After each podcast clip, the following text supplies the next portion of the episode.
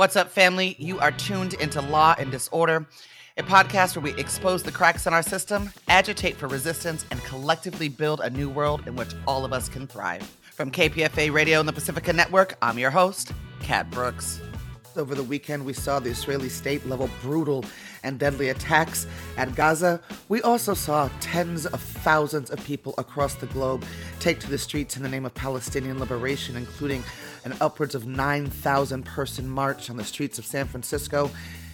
Until now, 2014 had been the deadliest year on record, with at least 2,251 Palestinians murdered in Gaza during 50 days of Israeli assault, according to data from the UN Office for the Coordination of Humanitarian Affairs. In just the last week, with the Israeli assault on Gaza, 2,329 people have been murdered, according to the latest figures issued by the Ministry of Health in Gaza on Sunday. However reliable those numbers are or are not, uh, given the chaos that is happening on the ground there. We're going to discuss what's going on with Khury Peterson Smith, Michael Ratner, Middle East Fellow at the Institute for Policy Studies, where he researches U.S. empire, borders, and migration. Good morning, Khury. Good morning, Kat. Khury, thanks so much for being on the show. I don't, I don't even know where to start, but I, I think uh, where we've got to start is painting a picture of what has happened in the last 72 hours um, in Gaza. What did the weekend look like for Palestinians? Well, um, I mean, the level of catastrophe is really hard to um, to even grapple with. But Israel has, first of all, continued its bombing of people who uh, are trapped, of course, in this enclave that Israel has had a blockade on for 16 years, not letting uh, people in or out. Uh, last Sunday, um, or actually it was Monday, uh, Israel began what they called a full siege, saying no food, no water, no fuel, and no electricity um, allowed uh, into Gaza, which is a war crime. I'm you know, it's, it's a violation of international law. Israel, of course, is in violation of many international laws, but this one speaks to the responsibilities that an occupying force has over occupied territories, including, of course, guaranteeing the basic necessities uh, like food and water and so on. Uh, so this was a violation, and this is what people in Gaza have been dealing with. They've been trapped. Uh, their food is running out. Their water is running out. Their electricity is spotty. The hospitals, um, which themselves have been attacked by Israeli forces, uh, are running out of supplies and, of course, struggling with the lack of electricity as well. Uh, and of course, the numbers of people being killed are going up and up. Um, it's also the case that of that large number of, of Palestinians killed in the past week, over 2,600, 700 of them were children. 700. So um, it's really a humanitarian catastrophe. And it's also the case that a few days ago, Israel announced to people, residents of uh, in the northern half of Gaza that they had to leave, that they had to move to the southern half. The northern half includes Gaza City, which of course is the population center of the Gaza Strip. Um, 1.1 million people were told that they had 24 hours to move uh, south because Israel is planning a ground invasion um, of of the the northern part of the strip. Now, it's logistically put, putting aside the ethical problems of telling 1.1 million people to leave their homes, it's logistically not possible to move that number of people, um, and especially to do so that quickly, particularly because Israel has bombed the roads. They've bombed the infrastructure that would allow people to travel. The UN has made it clear that it's logistically not possible, um, but that's the order that Israel gave. And so it's evident to me that Israel um, is saying this so that they can say, well, we warned them before doing a ground invasion, which of course would would lead to mass casualties. Uh, they they know that it's not logistically possible, uh, but they're saying this as, as kind of an alibi, which is something that Israel has done repeatedly when attacking Gaza. So it's a pretty dire situation, and Israel is trying to escalate it to make it more dire. Follow up to that, you you, say this this is a war crime, and and of course they've been Israel has been committing war crimes for decades at this point. Khury, who's responsible for holding them to account for violating that international law?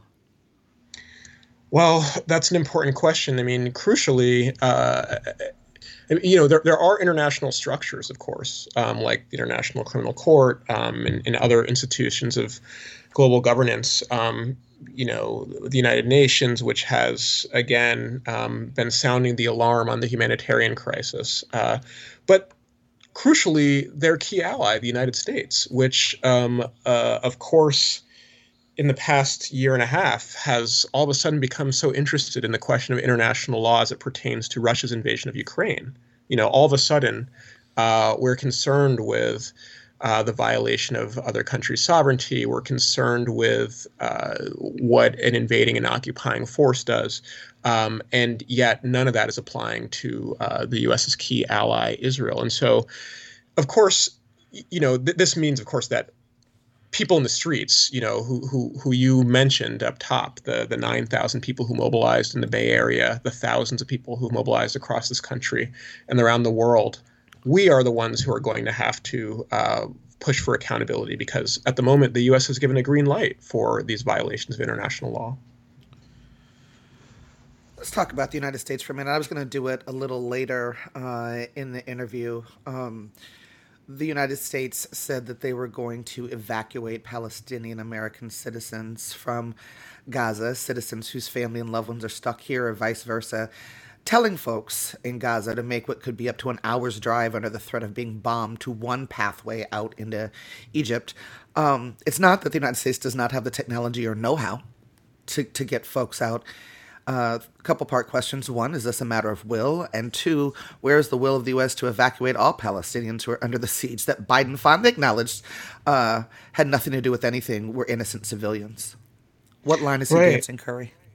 Absolutely. Well, this is absolutely a matter of will. I mean, it, it not only does the U.S. have the power to evacuate any number of people from Gaza, the U.S. has the power to say to its friend Israel, don't do this invasion. Actually, we we, we are calling on you to do a ceasefire.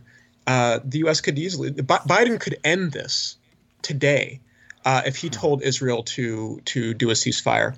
Instead, the U.S. has been doing the opposite. The U.S. has been sending weapons. Uh, the U.S. sent the the Secretary of Defense and the Secretary of State to go to Israel personally to extend their solidarity, as they put it, with, with Israel.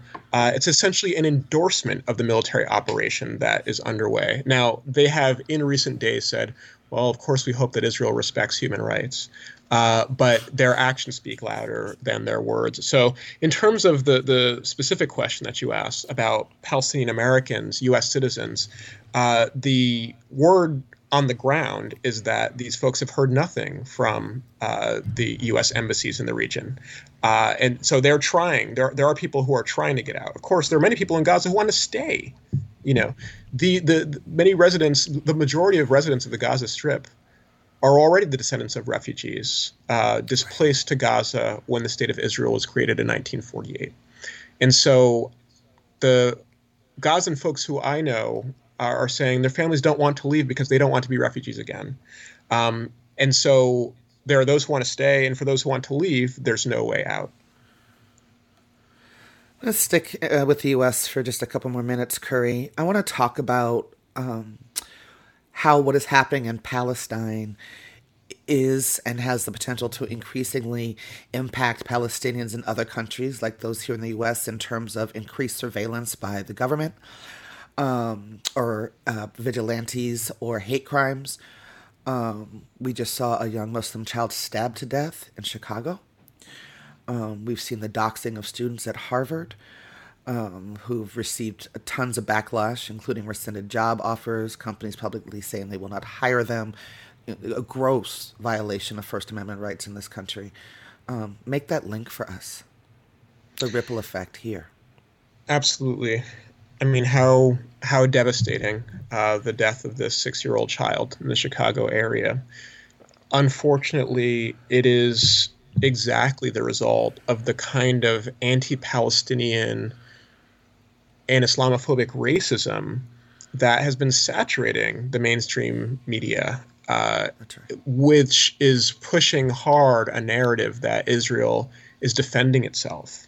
Um, that Israel is besieged by this Islamic threat.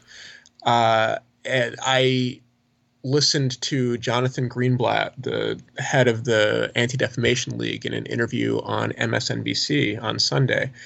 And he said that this was an Islamic threat, that it is connected to Iran, that there is essentially a kind of transnational, shadowy Islamic threat. It is very much the same rhetoric uh, and the same narrative that folks who lived through the the aftermath of the 9/11 attacks exactly. will remember.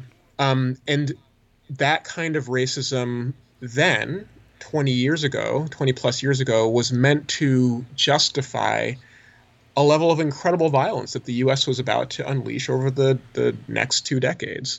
Uh, and so, similarly, the kind of the, the, level of violence that Israel is carrying out now and that the U.S. is supporting, it's only possible that that kind of thing flies with this dehumanization of Palestinian folks and of Muslim folks, and that's what we've been seeing in the mainstream media. And predictably, it is leading to violent attacks against Palestinians and Muslim folks here. That was actually a, a, piece of the question. Thank you for tying it to 9 11. That's exactly where I wanted um, you to go. Um, I remember living through that and the, the horrors enacted uh, upon um, Arabs in this country and around the globe. Um, mainstream media's culpability. I mean, for the journalists that repeated falsehoods, like, you know, I, I won't even say it, but the things right. that they said were happening to babies, etc. Um, how do we hold these people to account? You know, the well, one is it's extremely important to have alternative media like this. Um, so gratitude for you and for your work. Seriously, you know, I mean, this is critical right now, and I hope that this is one of those moments where people see the dissonance between the kind of narratives that they're seeing in the mainstream media and hearing and what's actually happening on the ground. I mean, if if if one knows that Israel has killed 700 children in the past week, then one knows that you know the notion that Israel is acting in self-defense simply doesn't add up. And so I hope that this is a a, a moment where a lot of people question mainstream media.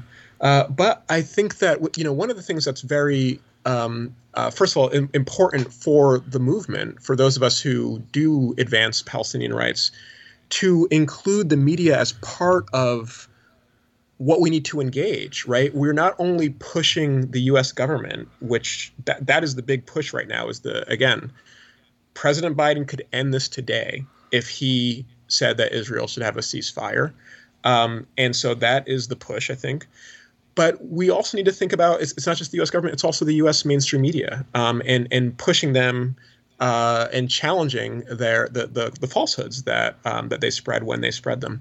One of the things that has been very important, um, and I think makes what's happened in what's, what's been happening in Palestine and the way it's talked about in the U.S. different in recent years, and certainly a little different right now, despite the the kind of horrific onslaught of anti-Palestinian dehumanization, is the fact that there's a certain coming of age in this country of Palestinian America um, and that means that, you know, Palestinian folks who have been pushing for a long time to be part of the conversation now are some part of the conversation, not nearly as much as they should be. But Noura Erakat gets invited to CNN and challenges the falsehoods. Um, Ayman Mohyeldin is on MSNBC uh, and challenges the, the kind of false uh, narratives. And so that kind of thing is extremely important as well. That's actually a good segue to, to my next question because, you know, I've I've been a hope and accomplice uh, in the fight to advance Palestinian rights for you know over two decades at this point. and what I saw over this weekend, over this last week, really, is unprecedented support for Palestine on the streets of the United States and around the globe. Can you talk about what has happened in the political fabric um, of this country um, and and maybe in other places as well over the last decade that makes this possible. I mean, I remember there were marches with hundreds of people.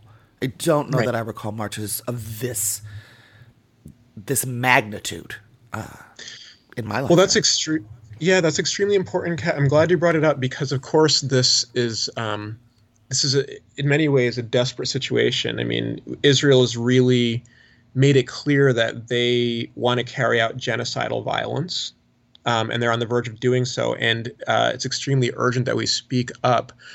But in this moment of crisis and disaster, one can forget um, the gains that we have made in terms of a very different conversation in the US about Palestine than in past years. And I think you were right, particularly the past decade. I would say there's been actually a sea change, not in terms of US policy, which remains you know steadfast with Israel, giving aid to Israel, weapons, um, you know, defending Israel on the world stage, et cetera, et cetera.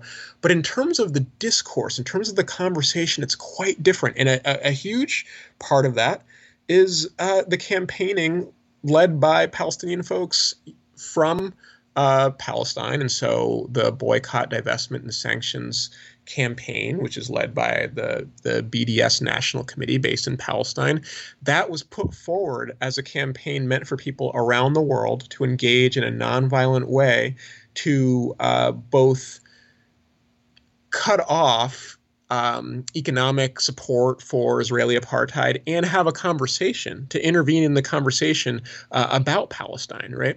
Um, and that has been so successful that Israel and its supporters have been deeply troubled by it. I mean, the the Israeli Defense Ministry uh, has a focus on BDS, which is a nonviolent uh, force, you know, um, but they see that as a key threat to the Israeli state. It is the case that um, dozens of states in the United States have outlawed, uh, have passed legislation banning BDS uh, in this country. Uh, it is the case that the French Supreme Court has uh, ruled BDS uh, illegal. You know, these are governments that are afraid of the power of BDS precisely because it has been so successful. And it has been part of leading to this kind of sea change in the discourse. The other thing that has to be said, one, one other thing that has to be said, is Students for Justice in Palestine is an incredibly important student organization that again has come of age since being founded in at UC Berkeley. um, there are now SJP chapters in every major city in this country and many small cities and college towns. And what this means is that if you have gone to college in the past decade, you have likely encountered a campaign or an argument that affirms the humanity of Palestinians. That is huge. That has all led to uh, much more sympathy and solidarity with Palestinians. The last thing I'll put on the table is the movement for Black Lives, the kind of Black led uprisings that we saw in 2020 uh, and the ones in years prior, uh, which not only have there been uh, links between Black Lives Matter activists and Palestine um, and, and, Palestinian activists and you know activists in the movement for Black Lives have called attention to Israeli apartheid. But it's also the case that people in this country are seeing this place with different eyes, impacted by what we've come to call the racial reckoning, right? And understanding that the killing of black a black person by the police is not just an isolated incident but has an historical context that's actually rooted in slavery i mean this is the kind of thing that the movement for black lives has pushed forward in recent years uh, and it has it, it is revealed to many that this is not a problem of uh, just individual racist police officers, but actually there's some deep systemic racism uh, really at the core of this country. And I think people who now look at the US with those eyes then look over at Palestine and say, wait a minute, some of this looks actually very familiar. Um, yes. And again, that's not a coincidence because U.S. police train with Israeli police, right? There are all kinds of links between uh, the U.S. government and the Israeli government, and so it's it's of course they look familiar because they're comparing notes. All of these things have led to a very different conversation around Palestine and uh, in the U.S. and much greater sensitivity to racism against Palestinians. Yeah, I mean, I it, you know, as I was marinating on this over the weekend, thinking about the connections between Urban Shield and the Stop Cop City movement and the subsequent RICO charges and what's happening in, in Palestine and the importance of us all really sitting in those linkages to deepen our analysis, right? Because then that deepens the, the organizing. Khury, so we we see this unprecedented, amazing uh, support by by the people, right, in the United States and, uh, and across the globe for Palestine, and yet we've we've seen so-called progressive electeds like even Mayor Karen Bass, who literally of Los Angeles, mm-hmm. who literally cut her organizing teeth on ending apartheid in South Africa, mm-hmm. unapologetically side only with Israel. For mm. Democrats like Bass and even President Biden, who are actively supporting Israel or giving us milk toast platitudes like the president right. has in recent days, how out of step does this put them with large swaths of their voters? And how center stage do you think this issue is going to be as we barrel towards the 2024 Well, that's a really important question. You know, the, when when we think about just the past year and a half and the war in Ukraine, and what that has meant for Biden, and frankly, what it's meant for much of the Democratic Party officialdom, they have, and Biden in particular, has gotten some of the benefits of being a wartime president without the U.S. actually being at war. That is, the U.S. isn't losing people. You know, the U.S. troops are not in harm's way, and yet uh, these notions of, of of national unity, these notions of um, you know, standing with the little guy against the the big bully, uh, and that the U.S. can be uh, w- kind of heroic. Uh, that is, Biden has been able to ride that, um, and and uh, I should say, you know, I uh, am deeply uh, opposed and have been horrified by the Russian invasion um, of Ukraine. But I think that the way that the U.S. government is approaching it is something that's altogether different. And and as well as the various corporations. I mean, when you go to get an Uber and you open your app and it says Uber stands with Ukraine, you know that that is not about human rights. Um, you know, there's right. something convenient about uh, saying, you know, we are on the side of of democracy and all that's right, um, as opposed to the bad things. Um, you know, something that is you know if it wasn't if it wasn't evident how false that is you know even in what the U.S. is doing with Ukraine, including sending cluster bombs, which are which will be devastating for civilians. If that wasn't evident there, then it should definitely be evident when we're looking at Palestine. I mean, you know, I think it's crystal clear who is the violator of human rights. Um, you know, it, it's it's Israel, um, and that has been the case. Uh, you know, of course, for, for, for many decades. But this year, my goodness, we have the most far right Israeli government in history, uh, a government whose ministers openly identify as fascists, um, who celebrate the uh, you know killing of Palestinian civilians, et cetera, et cetera. That is the side that the U.S. has been aligning itself with. And so, to go back to your question, I wonder if Biden thinks uh, that you know uh, again there can be a kind of um, uh, new wind in the sails of this notion of um, you know the U.S. playing this positive role in the world. Uh, you know, this kind of war on terror redux. And I'm concerned that much of the Democratic Party officialdom really aligns with that. And I think the challenge is for those of us who are activists and organizers and who are calling attention to what's happening to Palestinians right now to make it so that there's a political problem for Democrats aligning themselves with Israeli apartheid. Yeah, I'm, yeah. I, I, I want to tug on that, that thread just a little bit more, and then I, actually I want to go back to the yes, region. Um, I mean, I've I've heard people say, um, more than one, um, that around this particular issue, I'm talking about Black folks in particular here, yeah. um, expressing frustration that their entire voting lives they've had to choose between the lesser of two evils, and the United States government support of Israel and the genocide uh, that is rapidly um, encroaching up, up, upon folks in Gaza is enough to make them stop doing that and the consequences be damned. Right. Right. I mean, well that's that's extremely significant, you know. Uh, and and again, I think that um, you know the two party system is quite they've, they've done a very good job of perfecting this situation where our options are so limited and frankly they're hoping uh, that people in this country just don't pay attention to what happens elsewhere in the world, especially black folks who they uh, want to rely on, you know, as as uh, loyal Democratic Party uh, voters, and certainly that's the context that I grew up in, you know, as a black person. Uh, that of course uh-huh. we vote Democrat uh, and, and, so on. Uh, but when one looks not only at the policies that the Democratic Party presides over in this country, but certainly what they're doing abroad, one must ask questions and and demand something different. So.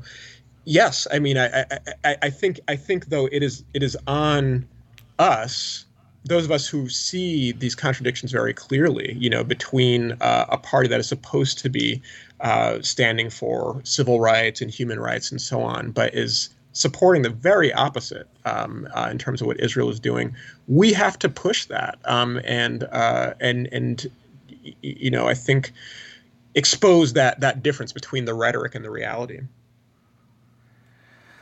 All right, Khury, I'm going to go back to the region. Uh, we started the interview talking about, or one of the earlier questions in our interview was talking about the, the U.S. saying, and I'm putting that in air quotes, that they're going to evac- evacuate uh, Palestinian Americans from the region. Well, the way that they're, they're in theory, doing that, right, is through one, um, one roadway in, into Egypt. Talk to me about Egypt's stance here. Um, what should they be doing, and why aren't they just flinging the borders open. Right. Well, that's extremely important. I mean, Egypt, you know, it's extremely important to talk about Israeli apartheid and U.S. complicity, but one must name Egyptian complicity. I mean, you know, Israel has imposed this blockade on Gaza for 16 years. It has only been possible to uh, be successful because of Egypt. Egypt, you know, Gaza is essentially a rectangular strip of land bordered um, uh, on the land on two sides by Israel, on the sea, um, uh, or on, on the third side by the Mediterranean Sea, and on the fourth side by Egypt. So Egypt controls one of the two land borders with Gaza and could end all of this uh, overnight. You know, could end the blockade by letting people in Gaza come and go freely and by letting food and medicine and all kinds of supplies in, saying we're actually not going to align with uh, this blockade. However, uh, the Egyptian government is very much aligned with it. Um, it should be remembered that as as crucial a U.S. ally as Israel is, Egypt is also uh, a key U.S. ally. E- Egypt gets billions of dollars in U.S. military aid, um, and uh, has been has been happy to play this role, uh, truthfully, and, and doing so right now. So even in light of the current crisis, the current uh, government uh, headed by um, a dictator uh, named Sisi has, you know, he said that Egypt has is, is absolutely not interested in opening opening the gates and letting people in Gaza out or letting supplies go in. So Egypt is is absolutely part of the the problem here. And then Khury, tugging some more on that thread, talk to us a bit about the the the fiscal and political implications for the entire Arab region in this moment. What should we be watching out for? Well, this is really interesting because before all of this, the news regarding Israel uh, in the region was all about the so called Abraham Accords. It was about this set of uh, agreements of, of so called normalization agreements between Israel and various Arab states. Uh, Morocco, the United Arab Emirates, Bahrain, uh, and Sudan. Um, and the big prize the, being uh, normalization with Saudi Arabia. Um, now, it should be said that de facto, Israel and Saudi Arabia have been on the same side for a long time. They're, they've both been um, kind of viciously anti Iran. They're both uh, key U.S. allies that are receiving all kinds of U.S. weaponry. Uh, they line up together in any number of ways. There's this kind of fiction that actually uh, both Israel and the Arab, uh, various Arab states benefit from this notion that uh, for Israel it is surrounded by all of these hostile powers uh, and it's it's all on its own. Um, and for these Arab governments, whose populations tend to be very much in support of Palestine uh, and, and of Palestinian rights uh, it's convenient for them to say, "Oh yes, of course we stand with our Palestinian brothers and sisters, and we don't stand with, uh, you know, the Zionist regime." When in fact, for many years there has been uh, just collaboration, frankly, um, uh, whether that's uh, through intelligence sharing and all kinds of other um, security cooperation. in over the past couple of years, that cooperation has come out into the open with these um, agreements. Now, this war, uh, this current situation, this crisis is really upsetting the apple cart because part of the notion here um, was that there could be quote unquote peace without having to negotiate any kind of settlement involving the Palestinians. That is, Israel and Saudi Arabia could have normalized relations and um, you know diplomatic relations and flights going to Riyadh and Tel Aviv and so on, and they wouldn't have to worry about the question of whether Palestinians uh, get their rights, let alone whether uh, Palestinian uh, land uh, is, is is freed. Now there's a real uh, crisis in the eyes of the world are on what Israel's doing to Gaza, and that is upsetting that whole project. Khury Peterson Smith, I want to spend uh, our last few minutes together sort of looking forward, if you will. I, I mean, I think, you know, we're, we're, all clear that we are in real time, what, what a little bit feels like slow motion, watching uh, genocide happen.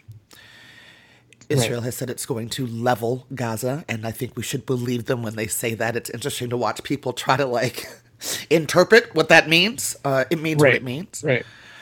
Yes. When we get to the other side of this, with the expectation that Gaza will be leveled, with no foreign aid, infrastructure completely devastated, what does rebuilding even remotely or possibly look like? You know, I think that I think that we should focus instead on the fact that Israel has not leveled Gaza yet. They have mobilized troops, they've stated their intention, but they have not yet launched this massive ground invasion and therein lies an opportunity to prevent it. And i think so therefore that all of our efforts should be about preventing this from happening. You know there's a notion of genocide that we learn in school in this country that it's this kind of thing that happens in history um, and that it is this um, I don't know, as though as though there's a, it's a sort of natural phenomenon, when in fact there are institutions and there are people that make decisions, Israel has made a decision, or they are trying to make a decision, you know, about escalating this violence massively. The United States has made a decision to give them a green light. Egypt has made a decision to lock uh, people of Gaza in. And so we must make a decision and say, you know, we will not allow this to happen. Um, and, you know, a minute ago, I talked about Democratic Party officials being uh, aligned with what Israel is doing, there's always an opportunity for them to say, you know, I've changed my mind, um, and actually, we do need a ceasefire. Um, and I think that we need to push that. You know, once again, Biden and the State Department, you know, the White House, they could end this immediately, and I think that that needs to be the push because because the the kind of devastation, you know, when one entertains the question of what it would look like for Gaza to be leveled, it's it's too much to even. Um, it's it's it's one, one can't even one can even conceive of it. You know, it, it, it's it's so it's so impossibly violent, and so, but it hasn't happened, and therefore we have an opportunity to prevent it from happening. And I think this is I think this is my final question for you, Khury. Um, yep. In order for that to happen, our voices must be heard, right? Yes. Um, the attempt to silence the voices of dissent in this moment is incredulous. I've never seen anything like it.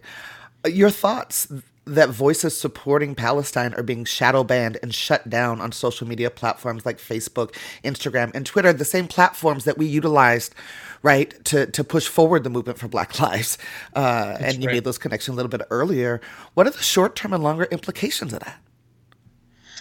Well, there are massive implications, you know. I, but I, I think that we should, in a way, take it as a, a testament to our humanity you know that they they are fearful of what happens if we actually have if we actually exercise our right to free speech if we actually are allowed to let information fro- flow freely and people in this country see the reality of what Israel is doing that that will be such a problem for them because really Israel sits I mean there there's a there's a utility in in terms of the kind of world that the U.S. is leading um, and that the powerful countries of the world are leading in the 21st century, a world of borders and surveillance um, and where corporations dominate and where raw materials are extracted and we keep burning fossil fuels. I mean, all of those things Israel has been such an important part of. Israel has said, We have pioneered border technology.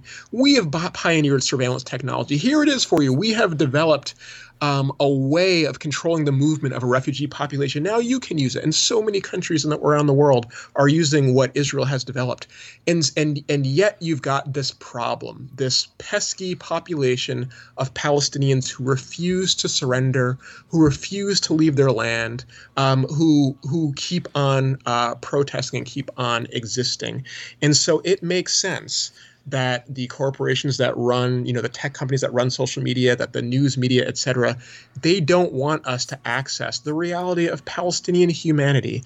Um, and it speaks to the importance of us doing everything we can to make sure that people do know the reality of what's going on in Palestine.